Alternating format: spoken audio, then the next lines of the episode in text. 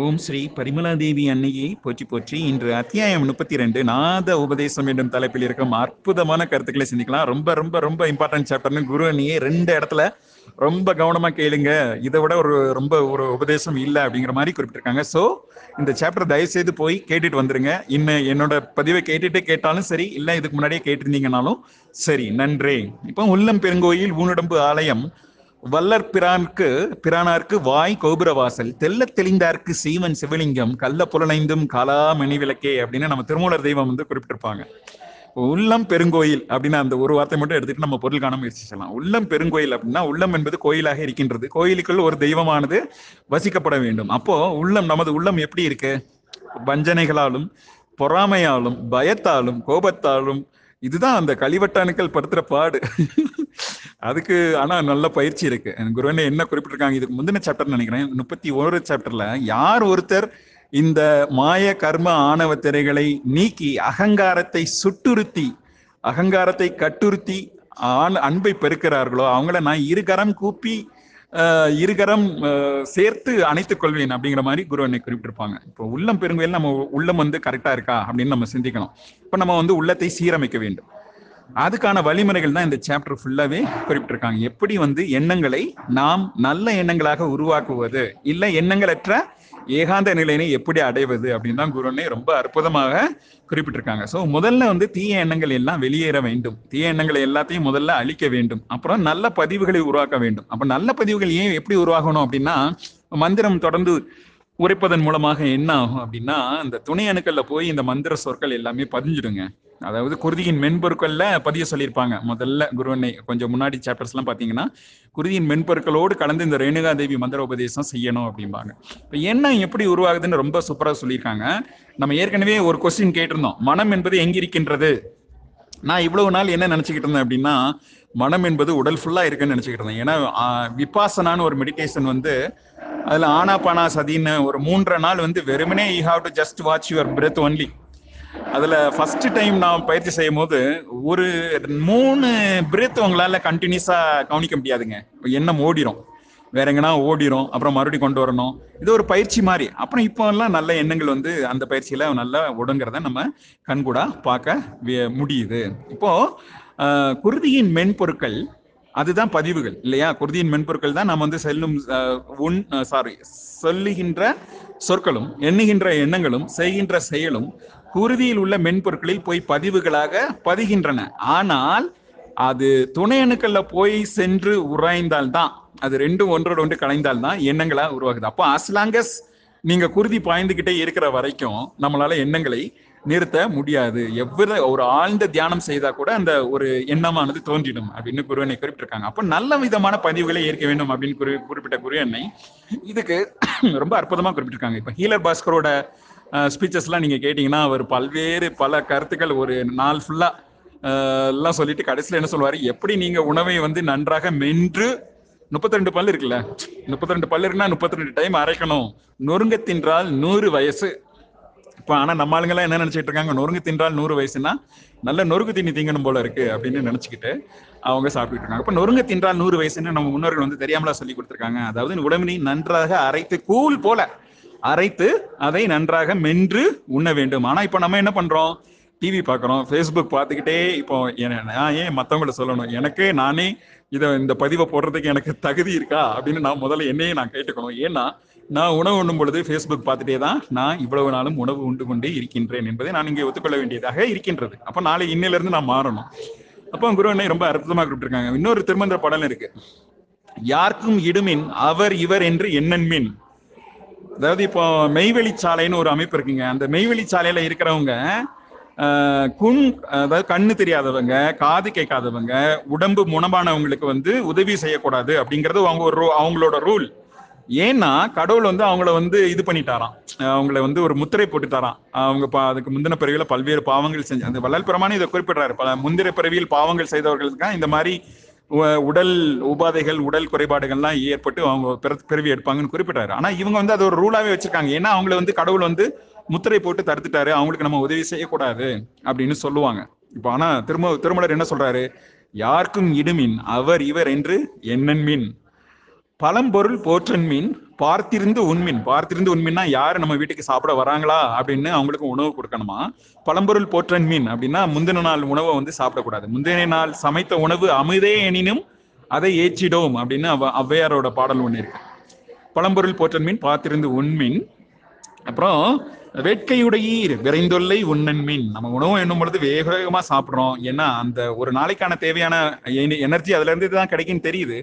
ஆனாலும் நம்ம ஏதோ இந்த கல்யாணங்கிறதுனால ரொம்ப ஒரு வேகமாக ஒரு உணவு பழக்க வழக்கங்கள். காலையில ஒரு குழந்தைக்கு ஸ்கூலுக்கு கிளம்புறதுனா கூட அந்த குழந்தைய எவ்வளவு பாடாப்படுத்தி நான் ரெண்டு இட்லியாவது சாப்பிட்டு மூணு இட்லி சாப்பிடுன்னு போட்டு பாடாப்படுத்தி அவங்களுக்கு அந்த ஸ்கூல் பஸ் வருது ஆட்டோ வருது பஸ் வருதுன்ட்டு அந்த குழந்தையும் பாடாப்படுத்தி அந்த குழந்தையும் நம்ம வந்து சரியா வளர்க்குறோமா அப்படிங்கிறத நம்ம சிந்திக்க வேண்டியிருக்கு. நம்மளும் ஆஃபீஸ் போகிற அவசரத்தில் எதையும் முழுங்கிட்டு ஆஃபீஸ்லையும் அங்கே போய் வெட்டி அரட்டை சாப்பிட்ற நேரத்துல வேற எதுனா பேசிக்கிட்டு அந்த மாதிரி சாப்பிட்ற உணவு பழக்கம் கலிகாலத்தில் தோன்றியதா? இதுக்கு முந்தைய காலங்களில் இருக்கின்றதா என்பதெல்லாம் நமக்கு தெரியவில்லை. ஸோ இது இந்த அதுதான் ரொம்ப குறிப்பிட்டிருக்காங்க. அதாவது உணவை உண்ணும் பொழுது இந்த கிறிஸ்டியன்ஸ் எல்லாம் ஜெபம் பண்ணிட்டு சாப்பிட்றாங்க. நம்மளுடைய பிராமின்ஸ் சில பேர் வந்து உணவைக்கு அந்த மூன்று முறை நீர் எடுத்து நிலம் எடுத்து ப்ரேயர் பண்ணிட்டு அதுக்கப்புறம் சாப்பிட்றாங்க. ஸோ இந்த மாதிரிலாம் பண்ண சொல்றாங்க. உணவு ஒரு உணவினை உண்ணும் பொழுது மிகவும் அமைதியாக எந்தவித எண்ணங்களும் அற்று இல்ல அட்லீஸ்ட் நம்ம ஞானாலய குருவனையை போற்றியாவது இல்ல அகத்திய மகர்ஷிகளை போற்றியாவது நாம் உணவு உண்ண கற்றுக்கொள்ளும் பொழுது அந்த உணவு தானே?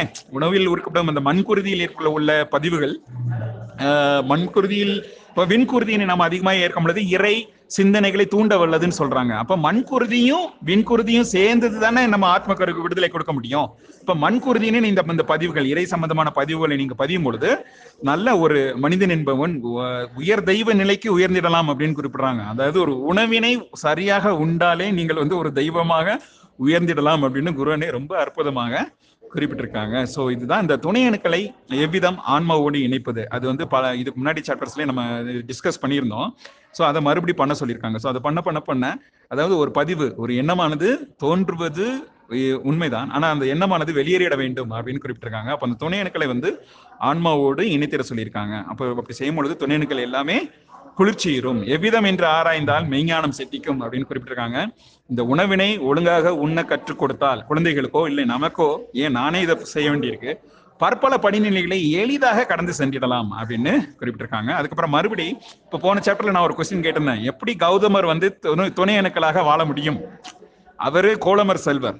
வா- அண்டத்தில் உள்ள கோள்களை அனைத்தும் இயக்கும் ஆற்றல் பெற்றவர். எப்படி துணை அணுக்களாக கருதப்படுகின்றார் என்ற கேள்விக்கு இந்த சாப்டர்ல விடை இருக்கின்றது.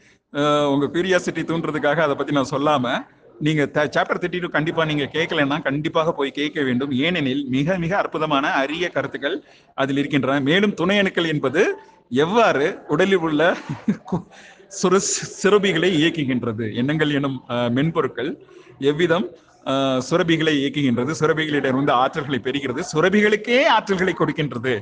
என்பது போன்ற கருத்துக்கள் தான் இந்த சாப்டரோட எண்ட் எண்ட் போர்ஷன்ஸ்ல இருக்கு. ரொம்ப ரொம்ப சூப்பரான சாப்டர் ஸோ இதை தயவு செய்து போய் நீங்க கேட்டு அறிந்து பலன் பெற வேண்டும் என்று உங்கள் தாழ்மையா கேட்டுக்கிறேன். ஸோ மீண்டும் ஒரு சாப்டர்ல சந்திக்கலாம். குற்றம் குறைப்பின் மன்னிக்கும் நன்றி குறை விடப்படுகிறேன் நன்றி. வணக்கம். ஓம் ஸ்ரீ பரிமளா தேவி அன்னையே. போற்றி போற்றி. இன்று நாத உபதேசம் அத்தியாயம் முப்பத்தொன்னு எனும் தலைப்பில் இருக்கும் சில அற்புதமான கருத்துக்களை சிந்திக்கலாம். உண்மையிலே அற்புதமான கருத்துக்கள்னு சொல்றதை விட ஸோ அற்புதமான கருத்துக்கள் தான். அதில் நோ டவுட் ஆனால் ரொம்ப சிக்கலான எளிதாக புரிந்து கொள்ள இயலாத அளவிற்கு இந்த கருத்துக்கள் இந்த சாப்டர் முப்பத்தொன்னில் பல்வேறு கருத்துக்கள் குறிப்பிடப்பட்டிருக்கின்றன. நான் அதை எப்படி உங்களுக்கு சொல்ல போறேன்னு எனக்கு பெரிய மலைப்பா இருக்கு. சரி இப்போ மையக்கருத்து என்னன்னு பார்த்துடலாம். மையக்கருத்து என்னன்னு பார்த்தீங்கன்னா ஆத்ம அணுவோடு பஞ்சபூத மூலக்கூறுகள் எவ்விதம் கலப்புரிகின்றன? நம்பர் ஒன்னு நம்பர் டூ என்ன குறிப்பிட்டிருக்காங்க அப்படின்னா ஆத்ம அணுவோடு சப்தரிசிகள் எவ்விதம் கலப்புரிகின்றனர் என்று குறிப்பிட்டிருக்காங்க. இப்போ நாங்க ஏழாவது வட்டம் ஏழாவது வட்டத்துல வந்து முத நாள் நைட்டு அந்த ப்ராசஸ் எல்லாம் எக்ஸ்பிளைன் பண்ணும்போது குருவினை என்ன கொடுப்பாங்கன்னா அந்த கதவுகள் எல்லாம் மூடிடுவாங்கல்ல ஞானாலயத்தோட கதவுகள் எல்லாத்தையும் மூடிடுவாங்க அந்த கதவின் மெயின் கதவுக்கு வெளிப்புறத்துல வந்து துர்வாசர் வந்து காவல் காப்பாரு. அவர் வந்து பிற தீய சக்திகளை எல்லாம் உள்ளே புக முடியாத அளவிற்கு அவர் வந்து பாதுகாவலா இருப்பாரு. சோ அகத்திய மகரிஷிகள் நம்மளோட அகத்திய நம்மளுடைய ஆத்ம கருவினை ஏந்தி ஒளிப்பாலத்தில் கலப்புற்று பயணித்து ஈச மையத்தினை சென்று அடைவார். அவருக்கு துணையா வந்து எல்லா சப்த ரிஷிகளும் அதாவது அந்த துர்வாசர் தவிர மற்ற எல்லாரும் அவரோட பயணிப்பாங்க. அப்படின்னு நமக்கு சொல்லியிருப்பாங்க அந்த எக்ஸ்பிளனேஷன் அந்த எக்ஸ்பிளனேஷன் இப்போ அப்படியே மேட்ச் ஆகுதுங்க. ஸோ இது வந்து ஒரு ப்ரூஃப் மாதிரி. அதாவது நாங்கள் வந்து அஹ், முன்ன ஒரு பேச்சு பின்ன ஒரு பேச்சு கிடையாது. எப்பவும் எங்களுக்கு ஒரே பேச்சு தாங்கிறதுக்கு இது ஒரு சின்ன உதாரணம். அதாவது துர்வாச மகரிஷிகளோட பணி என்னன்னு முதல்ல பார்த்துடலாம். துர்வாசக மகரிஷிகள் நம்மளுடைய நரம்பு அணுக்கள் இருக்கு இல்லையா? இதுக்கு முன்னாடி ஒரு சின்ன கருத்து நான் உங்களுக்கு சொல்ல விரும்புறேன். நீங்க எந்த உபதேசம் நாத உபதேசம் அற்புதமான மைய கருத்துக்களை கொண்டது அதை விட ரொம்ப எளிமையான குருவனை கொடுத்ததுலே ரொம்ப எளிமையானது அப்படின்னு நீங்க கேட்டீங்கன்னா என்னோட வியூல இது என்னோட பாயிண்ட் ஆஃப் வியூல நரம்பணுக்கள் நியூரான்ஸ் எனப்படும் அந்த நாற்பத்தெட்டு நாள் கொடுத்தாங்க இல்லையா? அது ரொம்ப ரொம்ப அற்புதமான ரொம்ப சிம்பிள் ஆக்சுவலா அது ஆனா அது அதனோட பலன் என்னன்னா நர்மன்கள் கேட்டுட்டு நம்ம வந்து தானம் செய்யும்போது ரொம்ப ஒரு அகப்பயணம் என்பது ரொம்ப எளிதாக அமைகின்றது. மிக விரைவில் இந்த வாழ்வியல் புக்கெல்லாம் படிக்கும்போது அந்த நாலாவது காய்க்கும் பருவம் கனியும் பருவம் அதெல்லாம் முருகப்பெருமான் கொடுத்திருப்பாரு. நீங்கள் தனித்து தியானத்தில் அமரும் நேரத்தில் உங்களால் எண்ணங்கள் அற்ற நிலையினை எளிதாக அடைய முடிகின்றது எனில் நீங்கள் வந்து கொஞ்சம் மேலான நிலையை அடைந்திருக்கிறீர்கள் அப்படின்னு குறிப்பிட்டிருப்பாரு. அது வந்து கொஞ்சம் அந்த நியூரான்ஸ் எனப்படும் நரம்பணுக்கள் சாப்டர்ஸ்லாம் நம்ம கேட்கும்போது ரொம்ப ஈஸியா அந்த நம்ம என்ன பண்றோம்னு நமக்கு தெரியுது. அதாவது கேளுங்கள் கொடுக்கப்படும் தட்டுங்கள் திறக்கப்படும். தட்டுங்கள் திறக்கப்படும். எங்க எதை தட்டினா திறக்கணும்னு நமக்கு தெரியணும்ல. இப்ப நம்ம கதவுன்னு நினைச்சிட்டு சுவரை தட்டிக்கிட்டு இருந்தா சுவர் என்னைக்கும் திறக்காது. அதுதான் குருவினை குறிப்பிட்டிருக்காங்க. எதனை எவ்விதம் தீட்டினால் ஆன்மாவானது எழுச்சிரும் என்பதை உணர வேண்டும் அப்படின்னு குறிப்பிட்டிருக்காங்க. இது நீங்க அந்த முன்னாடி ஒரு அன்பனும் பிடியினில் அகப்படும் மலையே. அந்த மலை என்னன்னு நான் ஒரு கொஸ்டின் கேட்டிருந்தேன்ல. ஸோ அதை நீங்க கம்பேர் பண்ணி பாத்தீங்கன்னா இப்போ நம்ம தியான பயிற்சிகள் எத்தனையோ இருக்குங்க. ஒவ்வொரு ஊருக்கு தெருக்கு ஒன்று இருக்கு. எத்தனையோ யோக பயிற்சிகள் இருக்கின்றன. ஆனால் எந்த பயிற்சியை செய்தால் நாம் எளிதாக இறைவனை சென்றடையலாம்? எல்லாரோட இப்போ சிக்மன் ஃப்ராய்டு வந்து என்ன சொல்வாருன்னா உயிர்கள் அனைத்து உயிர்களோட அடிப்படை நோக்கமே டுவர்ட் செக்ஸ் அப்படிம்பாரு. இனப்பெருக்கத்திற்காக தான் உலகில் உள்ள அனைத்து உயிர்களும் இயங்குகின்றன அப்படிம்பாரு. ஆனா இப்ப நம்ம வந்து என்ன புரிஞ்சிருக்கிறோம்? உலகில் உள்ள அனைத்து உயிர்களும் ஆன்ம விடுதலை அடைய வேண்டும். த- பிறவா பெருவரம் பெற வேண்டும் என்பதையே அடிப்படை நோக்கமாக கொண்டு இயங்குகின்றன. அப்படிங்கிறத நம்ம இப்போ ஞானத்தின் மூலமா நம்ம கத்துக்கணும் அப்போ சிக்மன் ஃப்ராய்டு என்னும் உளவியல் அறிஞர் சொன்னது தவறு என்பது நமக்கு நான் இவ்வளவு நாள் அது உண்மை நினைச்சுக்கிட்டு இருந்தேன். பட் இப்போ நம்ம அதுல இருந்து ஒரு மேற்பட்ட கருத்துக்கள் தான் நமக்கு சிந்திக்க தோணுகின்றது. இப்போ அகத்தியர் மகரிஷி அகத்தி ஈசன் இல்லையா? அகத்தினை இயக்குபவர் அகத்தி இயர் இல்ல அகத்து ஈசன் அப்படின்னா அகத்தில் உறையும் ஈசன் அகத்தினை இயக்கப்போவர் என இருவேறு பொருள் கொள் பொருள் கொள்ளலாம். அவர்தான் நம்மளுடைய ஆத்ம கருங்க. அதை நல்ல தயவு செய்து முதல்ல புரிஞ்சுக்கணும். அப்புறம் பாரத்வாஜ மகரிஷிகள் இருக்கார்ல அவர் வந்து நியூட்ரானில் உள்ள காந்த இலை. அப்புறம் விஸ்வாமித்திரர். விஸ்வாமித்திரர் பாரத்வா விஸ்வாமித்திரர்னா யாரு? மித்திரன் அப்படின்னா ஃப்ரெண்டு விஸ்வம்னா ஈசன். ஈசனுக்கு ஒரு நண்பர் அப்படிங்கிற பொருள் இருக்கு. ஸோ இது வந்து நியூட்ரான் அணியில் உள்ள வெப்ப இலை தான் நமது விஸ்வாமித்திர மகரிசிகள் அப்புறம் வால்மீகி மகரிசிகள் இருக்காங்கல்ல வால்மீகி அப்படின்னா வான்மீகி. அவர் ஏன் வால்மீகி அப்படின்னா வான் வால்மீகி இல்ல ஒரு வான்மிகி. வானம் முழுவதும் மிகுந்து பரவி இருப்பதால் அவர் வான்மீகி என்று அறியப்படுகிறார். அவர்தான் நமது ஆத்ம அணுவினை சுற்றி இருக்கும் நியூட்ரான் அணுவினை சுற்றி இருக்கும் புரோட்டான்ஸ்.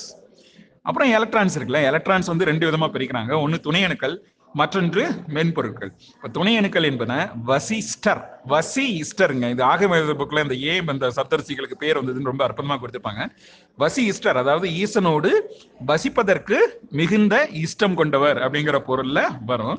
அப்புறம் மென்பொருட்கள் குருதியில் உள்ள மென்பொருட்கள் அதாவது நிலமாகிய மென்பொருட்கள் என்பதை கௌதம மகரிஷிகள். கௌதம மகரிஷிகள் என்பதை கோல் அமர் செல்வருங்க. அவ்வாறு அதாவது வானத்தில் உள்ள சாரி அண்டத்தில் உள்ள அனைத்து கோள்களையும் இயக்கும் ஆற்றல் கொண்டவர் கௌதம மகரிஷிகள் அப்படிம்பாங்க. அவருக்கு ஏன் இந்த குருதியில் உள்ள மென்பொருட்களுக்கு கௌதம மகரிஷிகளை கம்பேர் பண்ணியிருக்காங்கன்னு எனக்கு சத்தியமா புரியல. உங்களுக்கு புரிஞ்சுதுன்னா எனக்கு எக்ஸ்பிளைன் பண்ணுங்க. அப்புறம் துர்வாசர். துர்வாசர் என்பவர் நான் ஏற்கனவே குறிப்பிட்ட மாதிரி நரம்பணுக்கனின் வாயிலில் அமர்ந்து கழிவுகளை நீக்கி அவற்றை விரி விரி விரி விரித்தும் சுருக்கியும் செயல்பட வாய்ப்பவர் அப்போ ஒரு கழிவுகளை நீக்கும் ஆற்றல் கொண்டவர். அப்போ துர்வாச மகரிஷிகளோட பணி வந்து மிக மிக இம்பார்ட்டன்டான பணி. இப்போ அகத்திய மகரிஷிகள் அப்போ ஆத்மகருவா இருக்காரு. அவரை சுற்றி பாதுகாப்பு அரணாக இந்த மற்ற மகரிஷிகள் எல்லாம் அமர்ந்து செயல்படுகின்றானே என்ற அற்புதமான உண்மையை நாம இங்க இதுல உணர வேண்டியிருக்குது. ரொம்ப ஒரு ரொம்ப காம்ப்ளிகேட்டடான சாப்டர் தான். மேபி நீங்க கேட்கும்போது உங்களுக்கு இன்னும் நான் சொல்றதுல தப்பு இருந்தா தயவுசெய்து இதுக்கு கரெக்ட் பண்ணுங்க. ஸோ இந்த பத்தாம் மட்ட எலக்ட்ரானிக்ஸ் எலக்ட்ரான்ஸ் கிடையாதுல்ல? அப்போ வசிஷ்டரும் அந்த கௌதம மகரிஷிகளும் எங்க இருப்பாங்க? அப்படின்னு ஒரு கொஸ்டின் கேட்க வேண்டியிருக்கு. பத்தாம் மட்ட அணுக்கள் என்பது ஞான அணுக்கள் மிக உயரிய அணுக்கள். இன்ஃபேக்ட் நம்ம வந்து சூரிய ஒளி ஆற்றலில் உள்ள அந்த காந்தாற்றலும் வெப்பாற்றலும் பத்தாம் மட்ட அணுக்களில் சேகரிக்கப்பட்டு அப்புறம் அவை ஒற்றை அணுவுக்கு டிரான்ஸ்ஃபர் பண்ணப்படுது அந்த ஒற்றை அணு பயணம் சொல்லும்போது பத்தாம் மட்ட அணுக்களில் இருந்து ஆற்றல்களை பெ ஈற்று பெற்றிக்கிறாங்க அப்படின்லாம் நம்ம பார்த்துருக்குறோம். சரிங்களா? ஸோ இந்த பத்தாம் மட்ட அணுக்களுக்கு யாரெல்லாம் கிடையாது அப்படின்னு பார்த்தீங்கன்னா கௌதமரும் துர்வாசரும் இருக்க மாட்டாங்க. இருக்க மாட்டாங்கன்னா இருப்பாங்க. அஹ், கலப்புற்றுருவாங்க அதாவது நீட்டானில் உள்ள காந்த இலையோடு கௌதம மகர்சிகளும் நியூட்ரான் அணுவில் உள்ள வெப்பலையோடு விஸ்வாமித்திரர் அதாவது துர்வாச மகரிஷிகளும் கலப்புற்று இருப்பாங்க. அப்போ வால்மீகி யாரு? வால்மீகி மகரிஷிகள் யாருன்னா அவர் தான் புரோட்டான்ஸ் அணுக்கள். அதாவது இவர் அந்த வால்மீகி அணுக்கள் வந்து ஒரு இடைப்பாலமாக செயல்படுறாருங்க. அதாவது எப்படி இதை சொல்றதுன்னா விண்குருதி மண்குருதின்னு ரெண்டு இருக்குல்ல. மண்குருதி என்பது எலக்ட்ரான் அணுக்களால் ஈர்க்கப்பட்டு ஆத்மக்கருக்கு சென்று அடையணும். எதன் மூலமா சென்று அடையும் அப்படின்னா புரோட்டான்ஸ் எனப்படும் இடைப்பாலத்தின் மூலமாக மண்குருதி வந்து ஆத்ம கருவினை சென்றடையும். அதே மாதிரி விண்குருதி. விண்குருதி என்பது நீட்டான் அணுவால் டைரக்டாக ஏற்கப்படும். ஆனாலும் இந்த புரோட்டான்ஸ் அணுவின் மூலமாக டிரான்ஸ்ஃபர் செய்யப்பட்டு விண்குருதியும் ஆத்ம கருவினை சென்றடைவதற்கு இந்த புரோட்டான்ஸ் எனப்படும் இது என்ன வாயு வடிவம் கொண்ட அணுக்கள் ரொம்ப ரொம்ப ரொம்ப ஹெல்ப்பாக இருக்கும் அப்படின்னு குறிப்பிட்டிருக்காங்க. மேலும் அந்த பிரம்ம முகூர்த்த நாளிகையில் அந்த சாலிட் ஆக்சிஜன் எவ்வாறு ஏற்கப்பட்டு அது வந்து எவ்வாறு வெப்பமாகவும் நீர்மமாகவும் கன்வெர்ட் ஆகப்படுகின்றது என்பதை குறிப்பிட்டிருக்காங்க. வெப்பமா வெப்பமா வாயுவா மாறும் பொழுது மேலோக்கி பயணித்திடும் நீர்மமா கன்வெர்ட் பண்ணும்போது கீழ் நோக்கி பயணித்திரி எலக்ட்ரான்ஸ்களுக்கும் உணவளிக்கும் அப்படிங்கிற மாதிரி குரு அண்ணே கொடுத்துருக்காங்க ரொம்ப கொஞ்சம் கஷ்டமான சாப்டர் மாதிரி தெரியுது. ஆனா மேபி நீங்க நீ- இதோட தெளிவா நான் சொன்னதுல எதுனா தப்பு இருந்தா தயவு செய்து கரெக்ட் பண்ணணும்னு உங்களை தாழ்மையாக வேண்டிக்கிறேன். ஸோ மீண்டும் ஒரு சாப்டர்ல சந்திக்கலாம். நன்றி குறியோட விடைபெறுகிறேன் நன்றி வணக்கம். இந்த சாப்டர் உண்மையிலேயே ரொம்ப ஒரு ஹை எண்ட் சாப்டர் உண்மையிலேயே இதை என்னால் இன்டர்பிரட் பண்ண முடியல. ஏன் அப்படி இப்போ அந்த வெப்ப இலைகள் காந்த இலைகளோட சப்த மகரிசிகள் கலப்பிட்டு இருக்காங்கன்னு தெரியும். இப்போ ஞானாலயத்தில் உள்ள தீபத்தில் இந்த உயரான்மாக்கள் அதாவது சப்தரிசிகள் எல்லாம் கலப்பிட்டு இருக்காங்கன்னு தெரியும் நமக்கு. அப்போ அவங்களோட டோட்டல் வடிவம் வெப்ப வடிவம் தானே? ஒரு தீப வடிவத்துல தானே அவங்க கலப்பிட்டு இருக்காங்க அப்புறம் இவங்க எப்படி நில வடிவம் ஏற்க முடியும் நீர் வடிவம் ஏற்க முடியும் வாயு வடிவம் ஏற்க முடியும் அப்படின்னு நம்ம கொஞ்சம் சிந்திக்கலாம் சத்விசாரம் செய்யலாம் என்று கூறிக்கொண்டு உங்களிடமிருந்து நன்றி கூறி விடைபெறுகிறேன். நன்றி வணக்கம். ஓம் ஸ்ரீ பரிமலாதேவி அன்னையே போற்றி போற்றி. இன்று அத்தியாயம் முப்பது நாத உபதேசம் என்னும் தலைப்பில் இருக்கும் சில அற்புதமான கருத்துக்களை சிந்திக்கலாம். இந்த சாப்டர் உண்மையிலே ரொம்ப ஸோ ரொம்ப important chapter as well as குரு அன்னை மறைபொருளாகத்தான் குறித்திருக்காங்களே தவிர அக்குரு அன்னை நேரடியாக ஞானம் என்னும் மலையினை பற்றி ஹிண்ட்ஸ் தான் கொடுத்துருக்காங்க. நம்மளை நம்மக்கிட்ட ஏற்கனவே டெஸ்ட் வைக்க போறேன்னு சொன்னவங்க இதுல ஒரு டெஸ்ட் வச்சிருக்காங்க. அதாவது வள்ளல் பெருமானோட கோட்டோட இந்த சாப்டரை பத்தி ஆரம்பிச்சிடலாம். அவர் சொல்றாரு அன்பெனும் பிடியினில் அகப்படும் மலையே அப்படின்றாரு. அப்போ அன்பை கொண்டு அவர் ஒரு மலையை வந்து பிடிச்சிருக்கிறாரு. இல்லையா? அப்படிங்கறத நம்ம புரிஞ்சுக்கணும். அப்புறம் இன்னொன்னு சொல்றாரு மலையை பத்தி ஈராண்டு தொடங்கி அதாவது பன்னெண்டு வயது தொடங்கி நான் இற்றை பகல் வரையிலும் நான் பட்ட பாட்டினை நினைக்கையில் மலையும் கரையுமே கல்லும் உருகுமே அப்படின்றாரு. ஸோ அவர் வந்து பல்வேறு தவ முயற்சிகள் செய்து மலையே கரைஞ்சிற அளவுக்கு நான் தவம் செஞ்சிருக்கேன் அப்படின்னா அவர் குறிப்பிடுறாரு. இப்போ நம்ம வந்து ஒரு நாளிகை நேரமாவது நம்ம தவம் செய்யறோமா? ஒரு ஒரு மணி நேரமாவது நம்ம ஒதுக்குறோமா? அப்படிலாம் நம்ம சுய பரிசோதனை செஞ்சுக்கணும். இப்போ குரு அன்னை வந்து மலை அப்படிங்கிறது மலை போன்ற ஞானத்தினை வந்து எல்லாரோட வீட்டு முன்னாடியும் குவிச்சிருக்கிறேன் அப்படின்றாங்க. இப்போ சென்னையில் வசிச்சிங்கன்னா உங்க நீங்க அபார்ட்மெண்ட் வாசல்கள் எல்லாருடைய வீட்டு வாசல்களும் க்ளோஸ் ஆகி தானே இருக்குது. அதை ஏற்கனவே குரு அன்னை கம்பேர் பண்ணியிருந்தாங்க. எப்படி எல்லாரோட வீடும் க்ளோஸ் ஆகி இருக்கோ அதே மாதிரி தான் நம்மளுடைய நரம்பணுக்களில் உள்ள வாயில்கள் அனைத்தும் அடைப்பட்டுள்ளன. அகச்செயலானது புறத்தில் புறத்திலும் தெரியும் இல்லையா? ஸோ அதை தான் குருன்னு குறிப்பிட்டிருக்காங்க. இப்போ என்ன குறிப்பிட்டிருக்காங்கன்னா இது வந்து மறைப்பொருளுங்க புரிஞ்சுருங்க புரிஞ்சுக்குங்க. இல்லை இந்த சேப்பரை பற்றி நம்ம டிஸ்கஸ் பண்ணலாம். குருனை அந்த மலைன்னு எதை குறிப்பிட்டிருக்காங்க? எனக்கு ஒரு புரிதல் தோன்றுது. அது உண்மையா இல்லையா கரெக்டா இல்லையாங்கிறத நம்ம நேரடியாகவும் விளக்க முடியாது. வேணா டிஸ்கஸ் பண்ணுங்க. நம்ம வந்து குருனை என்ன குறிப்பிட்டிருக்காங்க அப்படிங்கிறத நம்ம குறிப்பிடலாம். பட் குருனை என்ன குறிப்பிட்டிருக்காங்கன்னா மலை போன்ற ஞானத்தினை ஒவ்வொருத்தர் வீட்டு முன்னாடியும் குவிச்சு வச்சிருக்கிறேன். ஆனா அதை வந்து கண்கொண்டு பார்க்காத மலர்களும் இருக்கின்றனர். அதுக்கப்புறம் வேற என்ன சொல்லியிருக்காங்க?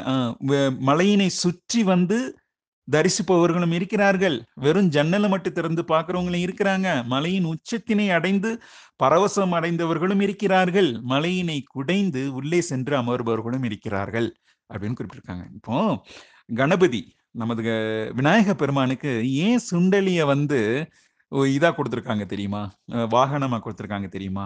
சுண்டலி வந்து என்ன பண்ணுன்னா ஒரு கா ஒரு காட்டு தீ வந்து அந்த ஃபுல் காடு எரிஞ்சா கூடங்க சுண்டலி மட்டும் சாகாது. ஏன் சாகாதுன்னா அது வலையினை தோண்டி அதுக்குள்ளே போய் அமர்ந்துக்கும். சரிங்களா? அதே மாதிரி குருனை மலையினை குடைந்து அதற்குள்ளே அமர்பவர்களே உணர்வின் உணர்வின் உச்சமான உணர்வற்ற நிலை. அதாவது உணர்வுகளை வைத்துதான் உணர்வற்ற உச்ச நிலையை அடையண முடியும் அப்படின்னு குருவனை ரொம்ப அற்புதமா குறிப்பிட்டிருப்பாங்க இல்லையா? சோ இதுதான் இந்த சாப்டரோட மைய கருத்து மைய கருத்து என்னன்னா இந்த மலை அப்படின்னா அது ஒரு மறைப்பொருள்னு ஏற்கனவே சொல்லியிருக்கேன். சரிங்களா?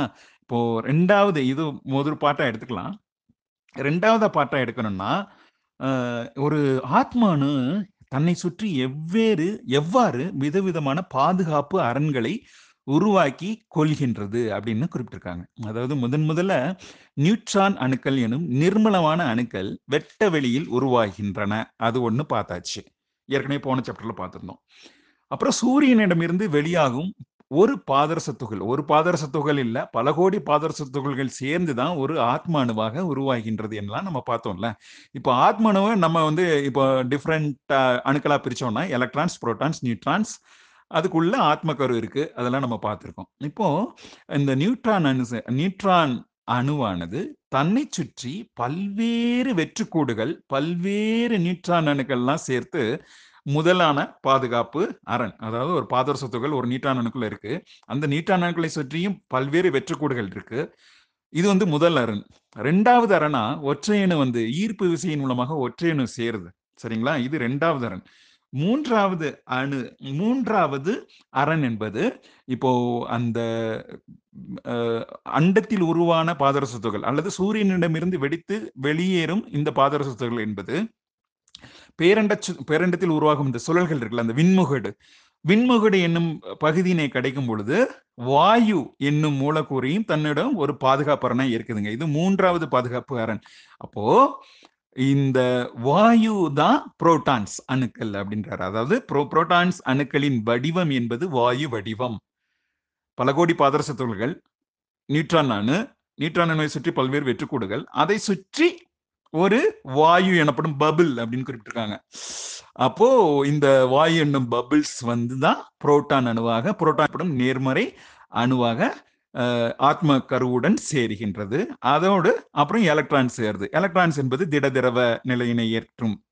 அப்போ இந்த பஞ்சபூத மூலக்கூறுகளும் எப்படி சேர்கின்றது? ஒரு அண்- ஆத்ம அணுவுக்குள் எவ்விதம் அரணாக இருக்கின்றது பாதுகாப்பு அரணாக இருக்கின்றது அப்படின்னு குறிப்பிட்டிருக்காங்க. அதாவது ஒரு பரமாத்மா என்பவர் ஒரு சிசுவினை படைக்கும் பொழுது அதாவது ஒரு ஆத்ம படைக்கும் பொழுது அதற்கு பல்வேறு பாதுகாப்பு அரண்களை உருவாக்கி அதை உரு அது வெளிப்பட அதை விடுவிக்கும் பல்வேறு வழிமுறைகளையும் அருளி இருக்கின்றார் என்பதை குரு அன்னை குறிப்பிட்டிருக்காங்க. ரொம்ப அற்புதமான சாப்டரா இருக்கு. இந்த இந்த மலை என்ன என்னன்னு குறிப்பிட்டிருக்காங்க அப்படின்னு நீங்க உணர்ந்துட்டீங்கன்னா ரொம்ப ஒரு அற்புதமாக இருக்கும். முயன்றால் நீங்கள் இதை ஒரு டிஸ்கஸ்க்கு எடுத்துட்டு வாங்க. அன்பெனும் பிடியினில் அகப்படும் மலையே. இந்த மலை என்பது எதை குறிக்கின்றது? எது இது ஒரு மறைப்பொருளாக தான் குறிப்பிட்டிருக்காங்க. பல்வேறு டெஸ்ட் வைக்க போறேன்னு இந்த இந்த சாப்டர்ல மறுபடி ரிமைன் பண்ணியிருக்காங்க. ஸோ இந்த சாப்டர்ல இருந்தே நமக்கு வைக்க போற டெஸ்ட் ஆரம்பிக்கணும்னு நினைக்கிறேன். ஸோ ஒரு ஆத்மானுவானது நியூட்ரான்ஸ் புரோட்டான்ஸ் எலக்ட்ரான்ஸ் இருக்குன்னு தெரியும். ஆனால் அது எப்போ எங்கே எவ்வாறு சேருகின்றது? அதை பற்றிய ஒரு இன்ட்ரோ தான் இந்த சாப்டர்ல இருக்கு. ரொம்ப அற்புதமான சாப்டர் நீங்க மறுபடி குருவனியோட ஸ்பீச்சை கேட்கும்போது உங்களுக்கு இன்னும் நல்லா புரியும்னு நினைக்கிறேன். ஸோ குற்றம் கரியர் பின் மன்னிக்கவும் மீண்டும் ஒரு சாப்டர்ல சந்திக்கலாம். நன்றி குறி விடுபடுகிறேன் நன்றி வணக்கம்.